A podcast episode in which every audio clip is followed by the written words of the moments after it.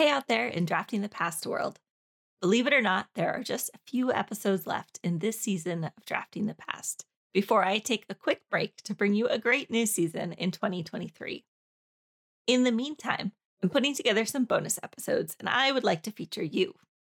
If you'd like to be included in a bonus episode of Drafting the Past, go to draftingthepast.com, click send voicemail, and leave me a message telling me who you are and some of the best writing advice you've ever received.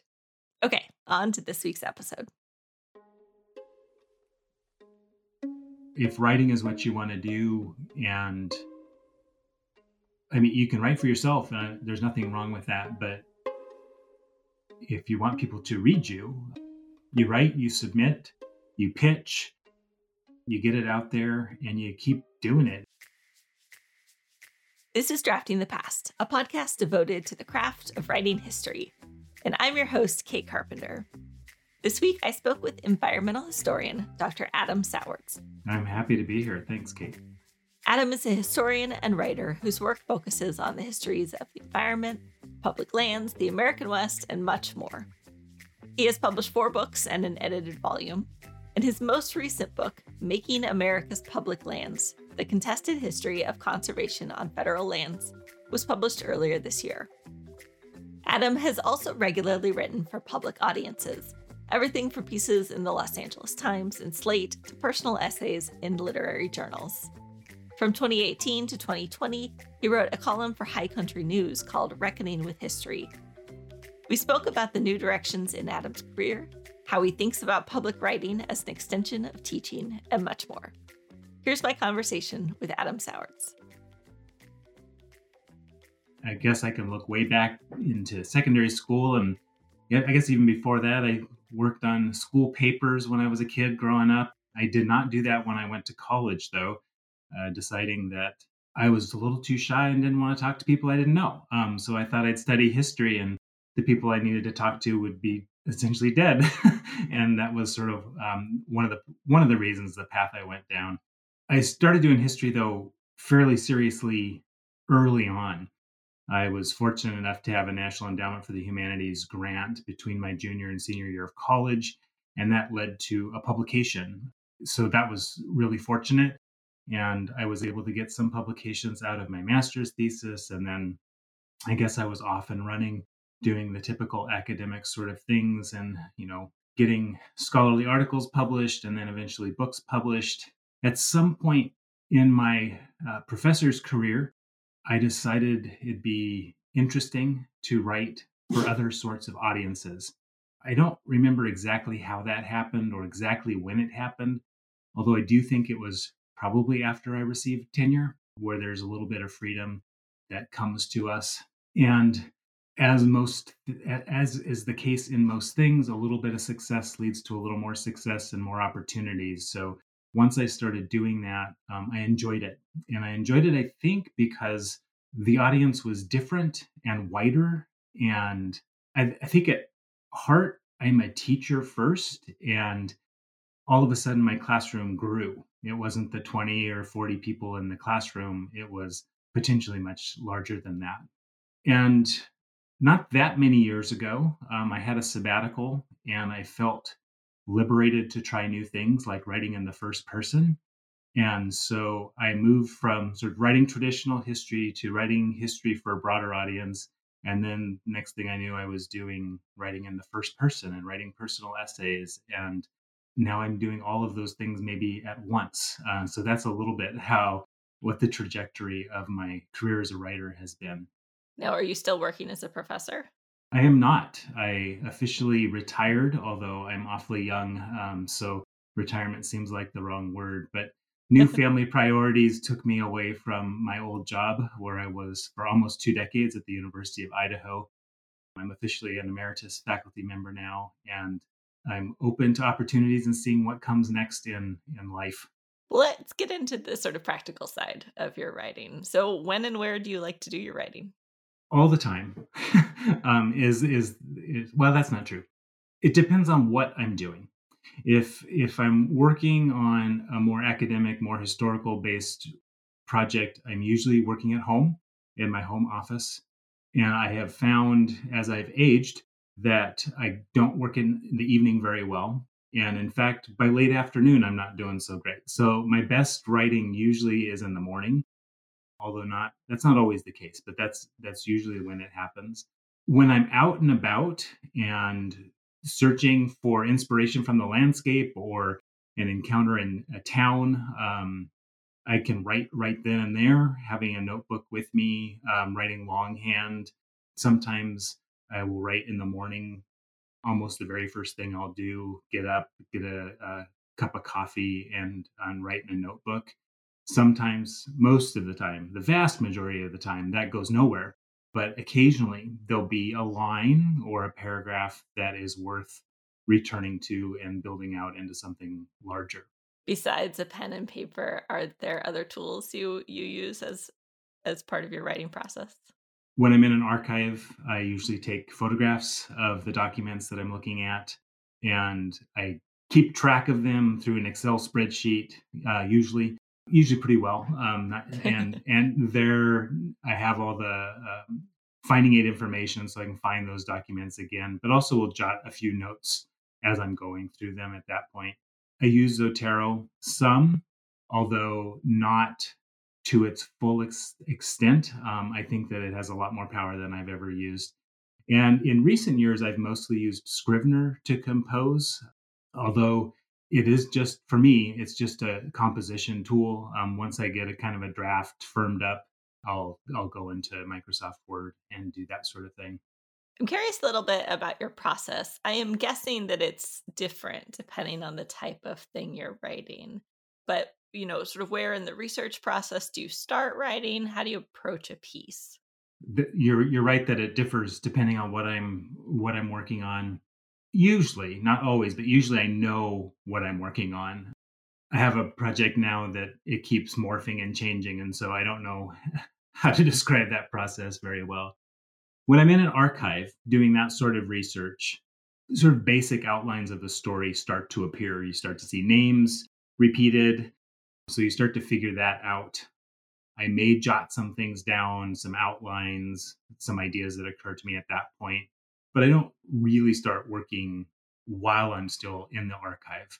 Um, I'll wait till I get home. Deadlines really help uh, encourage me to start working. And occasionally I can self-impose those, but ha- having another one is is really helpful too from a publisher or something what will often happen for me is I start going through the materials that I acquired in an archive and I start taking notes. And the notes really quickly uh, turn into sort of narrative notes.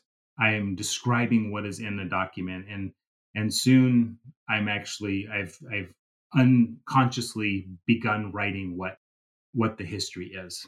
Then it's constant writing and revision, when I open up a document the beginning of the day when I'm I'm full in the writing process, I'll usually start rereading what I had done the day before, fix some things up, make notes myself where I need to come back to before adding at the bottom of that document. Uh, I, I usually do not start at the beginning of the project. I'll often start someplace I think is easy. Like there's a really rich scene that I know I want to to write, or a really rich source that I want to sort of dive into. Um, and so that gives me a little bit of momentum. And I find that momentum is really helpful and you can build out around it. And I find starting at the beginning very difficult because you often don't know where your story is actually going to be, begin, or there can be many, there can be multiple beginnings. Same with the endings for that matter. I often start in the middle, almost stream of consciousness, trying to figure something out with with some of the material that I have. It sounds like you do some revision as you go. Do you have sort of a revision process once you get to the end of a first draft? There's a lot of revision while I'm working, um, and that evolves day by day, which usually means the things that I wrote first get to be smoother than the things that I wrote last. One of the most useful revision tools that I have used is I call it a reverse outline. I don't know what other people call it, but once I have something written, I'll then outline it, which I know that seems backwards. Lots of people outline first and then write. But for me, you know, once you get 20 pages or 200 pages, it's really hard to see. and I can break down a chapter or a book into a page or a few pages and I can see it all. And all of a sudden, the holes appear in sort of a glaring way where I might have had a smooth transition between one paragraph and the next. When you look at it in an outline form, you see that, well, those sentences connected, but the topics actually don't. So that's been a really helpful thing for me to do from sort of the structural perspective. Um, I often read aloud, not a whole book, at least not in one sitting. Um, that's one way to find prose that stumbles, or you hear things when you're reading aloud that you don't see when you're looking at it on the screen. Um, so, those are some of the things that I do for the revision process, besides sharing with others. I have many good friends who indulge me. My wife indulges me. My best friends indulge me. I have multiple writing groups that I have been associated with in one way or another. And I go to different ones for different reasons and get different feedback from them. So that's always very useful to have their their eyes and their critical thinking about what I've written. And I can choose to ignore them. That's probably not usually a good idea, but when when four of them are saying the same thing or pointing at the same spot, you know that's a place that needs more attention. How does your process look different when you're working, say, on a personal essay versus straight history? I don't have as many files of artifacts around me, um, for one. So, in that respect, it, it's really thinking a lot about the language and the expressiveness of the language. And all of that has to be factual. I can't make things up in personal essays, just like I can't make things up when I'm writing history but there's a different sensibility that I bring to the laptop or to the notebook when I sit down to do that. I think in I can spend probably more time lingering over the flow of a sentence, the right words than I do certainly in the revision process. I do that more than I do when I'm writing straight history. It's a little freer writing process and revision process and i mean part this is going to seem silly but part of it is i'm i'm not surrounded by books i'm not surrounded by archival files so it's it's me and the document and my memory or my notes from when i walked in a certain place or thinking back to the senses that were engaged when i was at the seashore or wherever it is I, I might have been writing were there things about writing that you had to learn or maybe unlearn when you sort of uh, went from academic writing to writing newspaper columns or personal essays? There's there's a little bit different language when working with journalists. No history professor I ever had told me what a nut graph was, for example. So I had to learn uh, some things like that. The writing for say a newspaper or magazine or an online source there's a great need to connect to the present and current events that is different than i experienced writing straight history and for me often like well this is just inherently fascinating um, and so everyone should be inherently fascinated by this and so trying to get a news hook has been a trick for me to learn how to do and I'm still learning how to do that um, for sure. The permission to use first person was something that I supposed had to be learned. I don't think anyone ever told me that I couldn't do that before, but it's just something you learn. You don't do that when you're writing academic work very often. And being freed up to try that was a really interesting experience. And stuff came out I, for me when I was uh, felt free to do that, and that was sort of a, a liberating experience. I think. How do you think about, or do you think about, the relationship between your academic writing and your more public-facing writing? I'll answer that this way: when I'm working on a public-facing piece, almost invariably in the process of getting it down the first time or, or revising it, I panic. And the panic is all my historian friends are going to read this and say, "Oh my gosh, Adam, you you know it's more complicated than this. You're making these generalizations and you you shouldn't do that. There's so much more to it that you're not putting in. And it's it can be kind of debilitating. So I have a panic attack for a day, worried about what all my academic peers are going to think of me. And then I remember, and I don't know why I can't remember it from one piece to the next, but I never do. Then I remember, oh, you're not writing to your academic peers.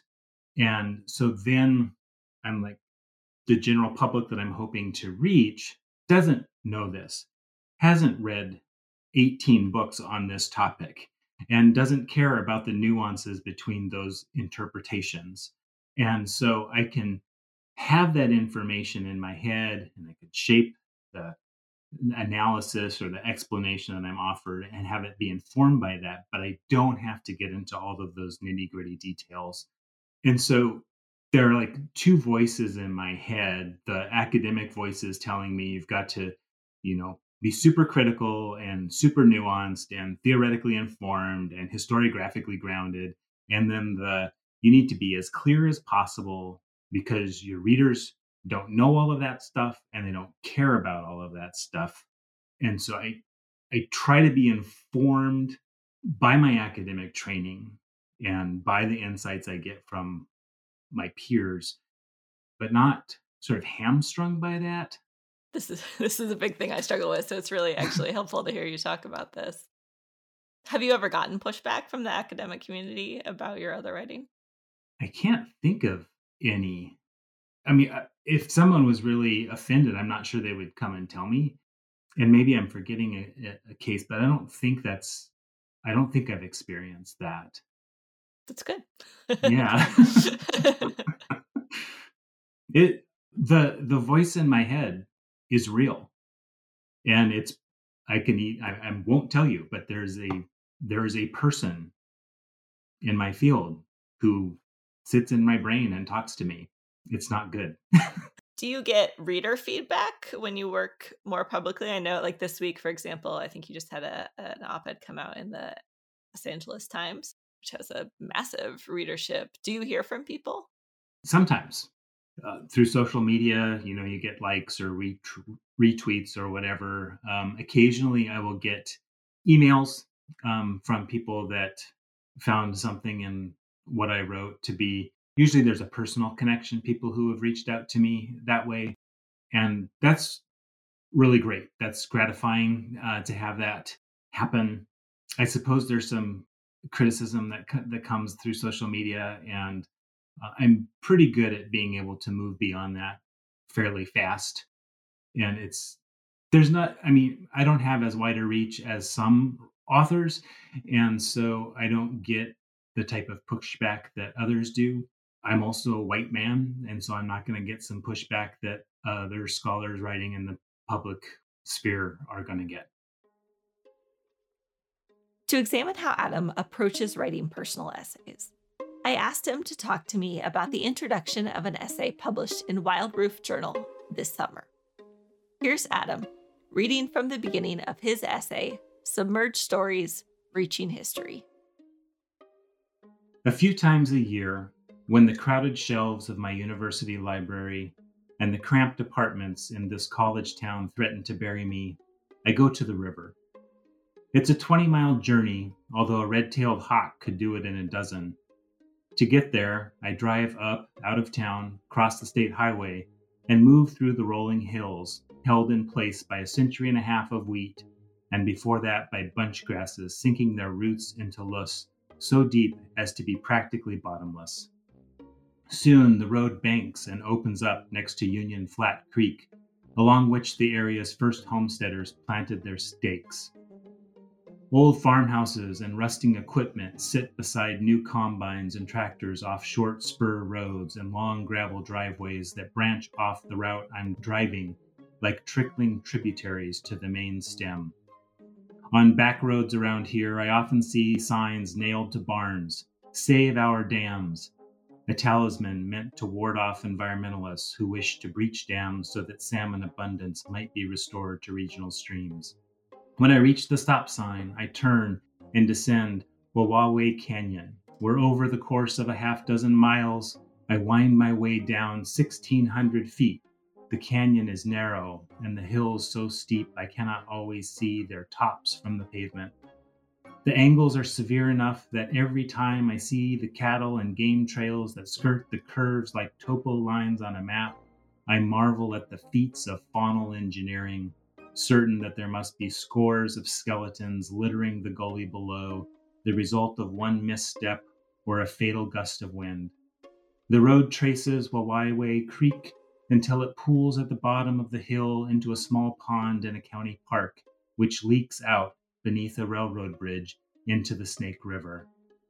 During the 30 minute drive, fast food restaurants and car dealerships yield to farms and then to ranches, and then the empty banks of the Snake, which pulls me like a current, not only downstream, but also into a past. All places contain ghost landscapes when you see them as a historian does, which is to say, how I do.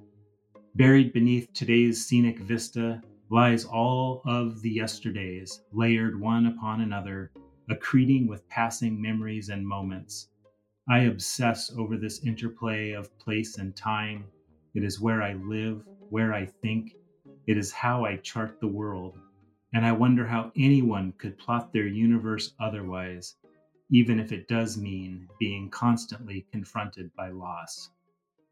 One of the reasons that I chose this passage, which is the start of a longer essay, is that I was really struck by how much it's it's clear how much knowledge both of the history of this place and its landscape and of it, its current state you have but you sort of resist the urge to to point out your knowledge or, or the research that goes into that knowledge. And yet as readers we really feel feel the weight of that sort of intimate knowledge of place and history. Is that something that you have to work on that you have to revise toward or or does that come out in your approach to essay writing i think it is in my approach to this kind of writing i want to evoke not lecture here in this this this mode but it's also just i mean at the end of that excerpt describes it's it's how I see the world. And so I'm trying to share that, but without being didactic. So I guess it's sitting down to write, thinking about the purpose, thinking about the audience, and trying to make meaning there. So so that's just my approach. I think to this kind of writing. Um, it's I, I came to realize when writing this essay, I shared a draft with a writing group I was part of. And the writing group included no historians. In fact, most of the people in the writing group wrote fiction primarily. They asked me, like, do you really see the world like that? And I sort of asked back, don't you? And it was a it was really important moment for me to realize that not everyone is a historian. Not everyone looks at the landscape and can imagine what happened there or understood what happened there decades ago or centuries ago. Part of the essay is about how that can feel like a burden sometimes, and I really wish I didn't have that. It'd be nice to just look and look, well, what a pretty place, um, and not know all of that loss. But it also is this special power that I have because I've been trained as a historian and, and this was a place that I had a landscape I had lived in for almost two decades. And like I, I I knew it in my bones, I knew it through my brain and and trying to express it clearly so that others might feel some of that um, was what I was trying to do. Your writing and and I think your essays in particular really have this palpable sense of place which I especially love because you were often describing some of my favorite landscapes in the world. But I, I, was curious to know if if you have practical strategies for trying to evoke that sense of place. I think you even mentioned maybe notes earlier. Yeah, I take notes when I'm. Sometimes I'll go out like I'm going to be inspired today, and so you go out and you try to just capture everything I can with notes sometimes that inspiration just strikes and you, you, take notes however you can if you've got a phone or a notebook or what have you I, I worked with a one of the editors i worked with at high country news talked to me about creating scenes she described trying to get three senses in. That has really stuck with me. Not just what it looks like, but what can I smell? What do I feel? What do I hear? So I take notes on those sorts of things, take tons of pictures. Very, very frequently when I'm writing, really any type of writing that I'm doing, I have one screen with the text and I've got a picture next to it. And so that helps me get colors and that brings up memories for me. So those are some of the things that I'm doing. I'm just really trying to get a sense, trying to remember what these places are. Or if, I mean, if I'm writing about the past that I have not been part of because I was not born yet, if I have been to the place, I try to, some of those landscapes aren't going to have changed much. If I can find old photographs or maps, for example, too, and just any clues that can register some familiarity for me or for my potential readers, I'll try to, to sort of milk them as much as I can. I was struck that the opening of this passage reminded me so much of the opening of Moby Dick, as I as I mentioned to you, and then kind of the progression reminded me of Bill Cronon's essay Kennecott Journey. I was curious to know if that was deliberate, if you were trying to sort of evoke other literary references as you write or if i if i'm just reading too much into the opening of your essay? That's very flattering. Um i was not thinking of melville or um, bill cronon when i was doing this. I don't know that i ever deliberately set out to imitate writers but i read a ton and i take notes on that reading. I sometimes will copy out passages from essays I'm reading by hand. I've absorbed all of that, I'm sure, but it's not very conscious when I'm doing it. I don't think. I do. I do think that there will be times when I think, okay, I'm like this piece. I'm going down a long, curvy road, so I have some long sentences with multiple clauses that try to mimic that in some way. But that wasn't me trying to mimic Melville. That was me trying to mimic the landscape that I was tra- traveling through. Are there? I mean that that raises an interesting question for me. Are there ways that you deliberately try to work on your craft, or is it just through practice? Practice is the big one. The more you write, and the more you're willing to experiment, the more times you'll fail, but eventually you'll get something. I also for a number of years now, uh, on occasion, will uh, take part in a writing workshop.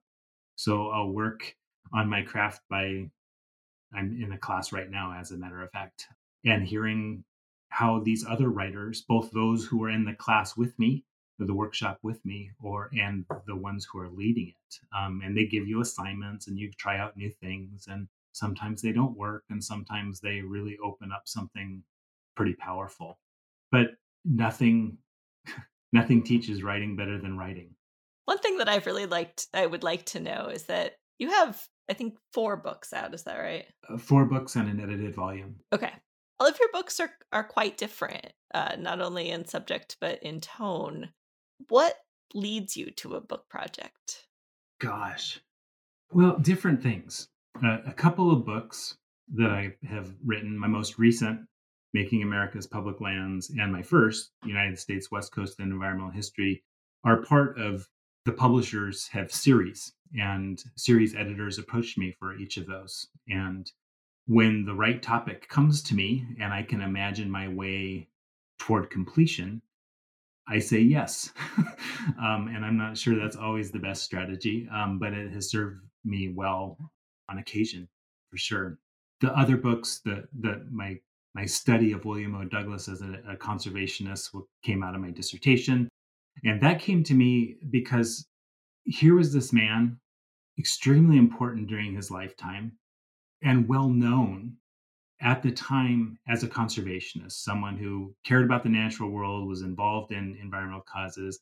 And I would see him referenced in lots of books at the time and then by scholars later but you know he'd be in the index three times and he'd be part of a sentence each of those times and i was like there's got to be more here so that was you know the the general dissertation like there's a gap here we don't know enough about. So I would would find that. The other book that I published in in 2020, uh, an open pit visible from the moon, was a complete accident. And in fact, I think in my acknowledgments, I say this is, I often joke that this is the book that, that I wrote by accident. I had friends who were putting an edited volume together, asked if I would do a chapter, and I said no. And they said, come on. And I said no. And they said, we really, could you, could you do one? And I was like, uh, okay, here are two ideas. And they said either one would be fine. And it, it actually derived out of my work on Douglas. There was a protest he had been part of in 1967 that I didn't write about in the book on Douglas. I was like, I could write a chapter on this. It'd be kind of fun. So the, there was a proposed mine going to go in. He went to a campground. A bunch of college students came to listen to him. And he said, We shouldn't do this. And I'm like, that, that'd be, I could do a chapter on that. And I started doing the research, and it was it was just so full of interesting characters and i was like oh gosh i'll do the chapter but but there's a book here i'm i'm a curious person and i'll find something and i'll poke around a little bit and i'll just i'll try to gauge how much time and investment the project might be and i'll i'll i'll, I'll go after it i guess and so i just follow my curiosity and for good or ill and see where it takes me. You're quite prolific. I was going to say as a historian, but honestly, just as a writer generally, what keeps you writing so much, or how are you able to produce so much, do you think? I've been very fortunate in my career to have opportunities to have a stable job um, up until last spring when I stopped. I've uh, had a supportive family during these years, supportive colleagues, so all of those things really happen uh, or help tremendously to have that sort of uh, background support. I think that I'm willing to do good enough work and not perfect work.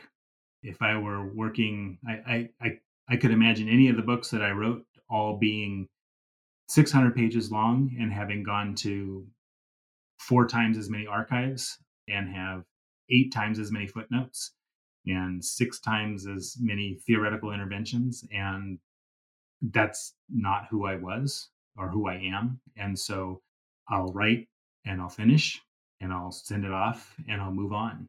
And so I think being not obsessive probably helps me write more. And it's taken a bit, but learning learning that you know it doesn't have to be perfect and you can you can just move on is probably a pretty good lesson too.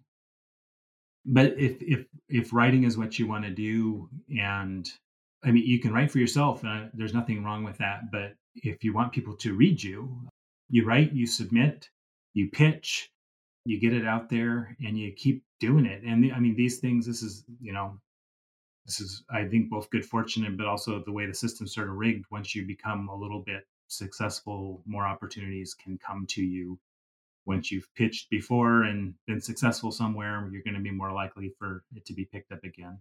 That doesn't mean that I don't get turned down all the time, but you develop a rhythm, you develop relationships with editors, and you become a better writer. I mean, it's the great teacher. I want to ask you a little bit about your new email newsletter. And first, if you don't mind, could you just sort of describe what your newsletter is, what what it's about? Sure. I call it taking bearings, and I think about we think about taking bearings when you're out on the land, like taking a, a map and a compass and figure out where you are. And I also think it's important to figure out when you are. So that's kind of the, the approach I have.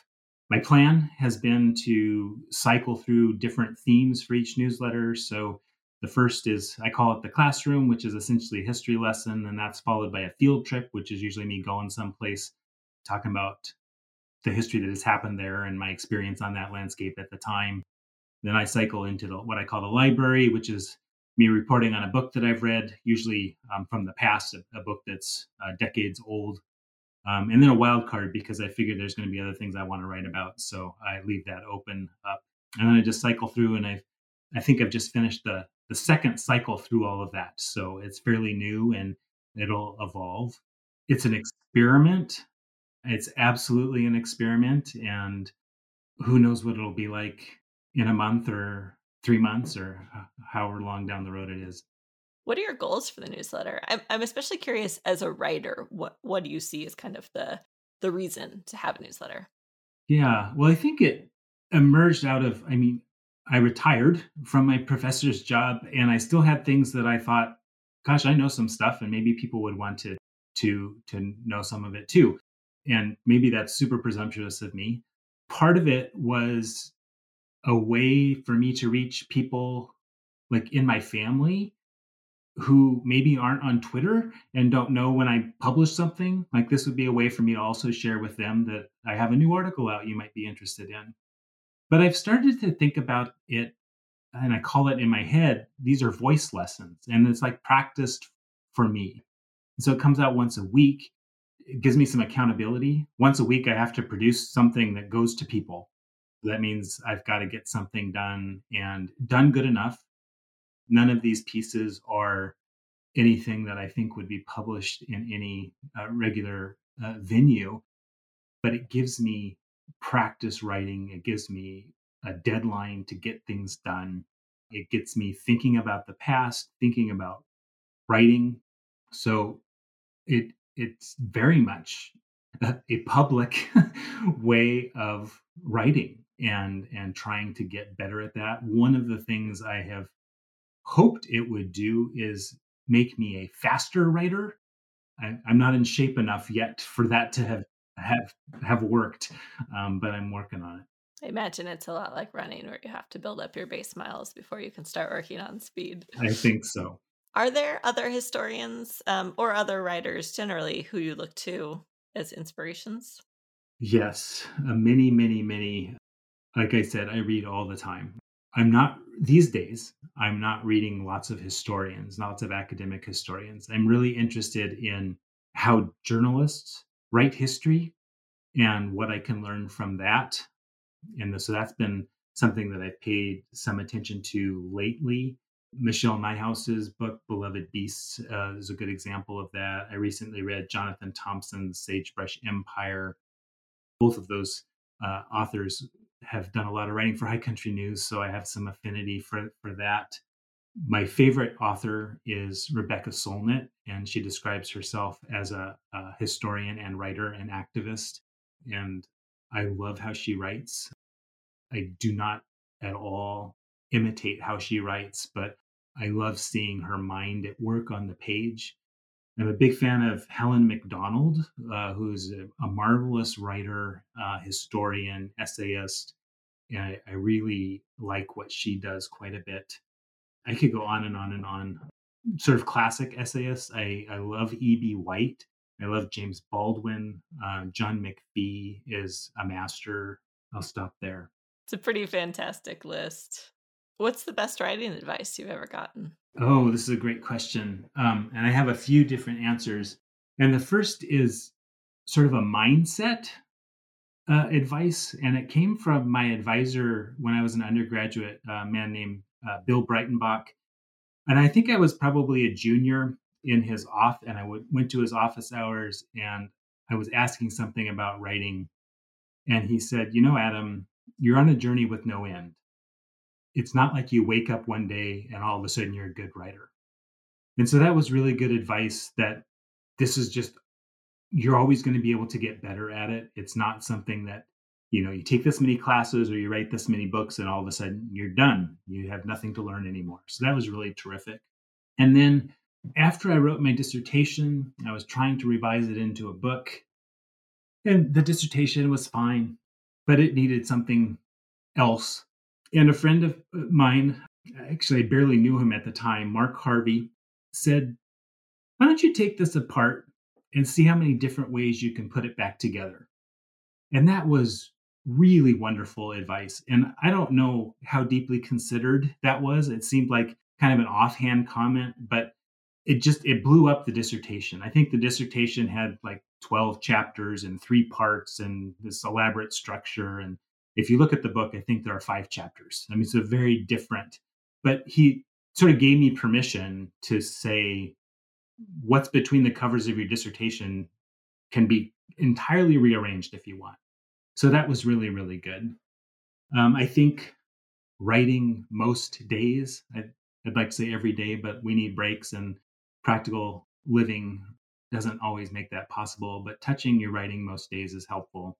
And I think reading is really important. Um, Rebecca Solnit, who I mentioned before, wrote a really nice piece on how to be a writer in LitHub, I believe was where it was. And one of her points was to read and not be just reading in the present. So read old things. So uh, you asked what I read, and and some of the things, some of the writers that I'm reading are long dead, and to to touch those other times and see other concerns across decades or across centuries can either help us see what's universal or help us see that the current thing that we're focused on isn't necessarily always going to be there. So it gives you a sense of perspective. And I think that that's really, really valuable. Are there new projects that you're working on?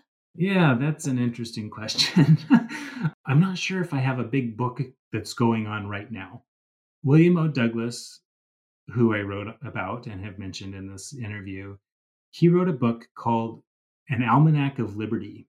And for every day of the year, he wrote this mini history lesson about liberty. So it might be a, a quick thing on the Bill of Rights or the Magna Carta or something like that.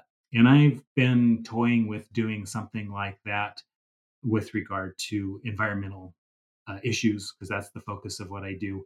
So I've written some entries like that and I've charted out most of the days of the year, but not all of them. So that's a possibility.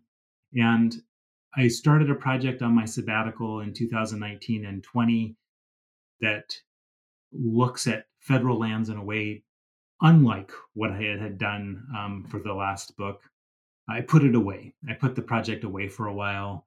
Um, I've written a personal essay out of it. Um, I'm working on another element now, and it's big and amorphous. And I'm not sure if it's going to fail, which will be okay, or if it's going to grow into something new, which would be okay, or exactly if there's going to be three little pieces of it. So I don't know. I'm really interested as as I think this is all conveyed in in place and history in place and how being out on the land moves me uh, to think historically and environmentally about places. Clint Smith's recent book is just an amazing book, and I, the title is is escaping me at the moment. How the word is passed. How the word is passed. That's it. And so he goes to all of these sites where slavery existed and uh, is commemorated in some way. And he talks to people who are there and thinks about this. And I have wondered if doing a project like that would be possible in the region that I call home and that, that matters a lot to me. So those are some of the things that i'm thinking about and exploring and, and seeing if if my life will allow that to happen in these coming months and years. Those all sound like amazing projects so i can't can't wait to see what comes from them thank you so much for joining me for this interview it's been so great to learn more about your writing process it was my pleasure thanks a lot kate Thanks again to Dr. Adam Sowards for joining me on this episode of Drafting the Past. And as always, I am grateful to you for listening. You can find links to Adam's work and some of the other things we talked about at draftingthepast.com. While you're there, don't forget to leave me a voicemail for our upcoming bonus episodes. And in the meantime, happy writing.